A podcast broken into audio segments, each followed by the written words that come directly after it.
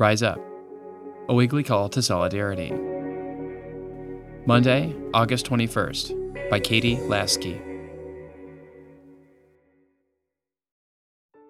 The readings this weekend emphasize how the salvation of Christ, the love of God, and the mission of the Church include everyone, regardless of race or creed.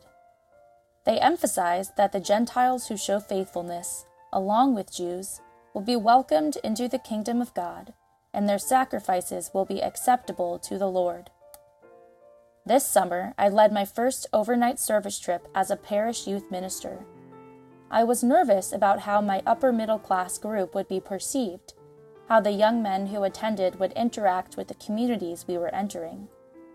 In my need to get things done and be as much help as possible, I often overlooked the deeper significance of simply being present.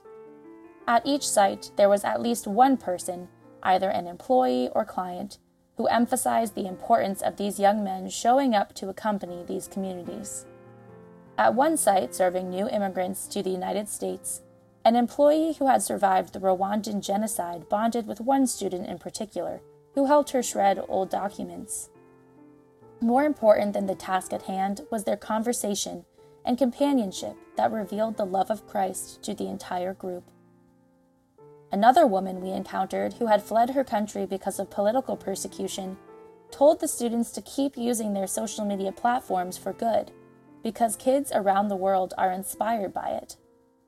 I never thought I'd encounter an adult encouraging social media use, but the interaction was a reminder that God is in all things and all things can be used to glorify God. Our day with this organization reminded me that we are all foreigners in some way or another, and that by embracing each other, we can all become friends in Christ.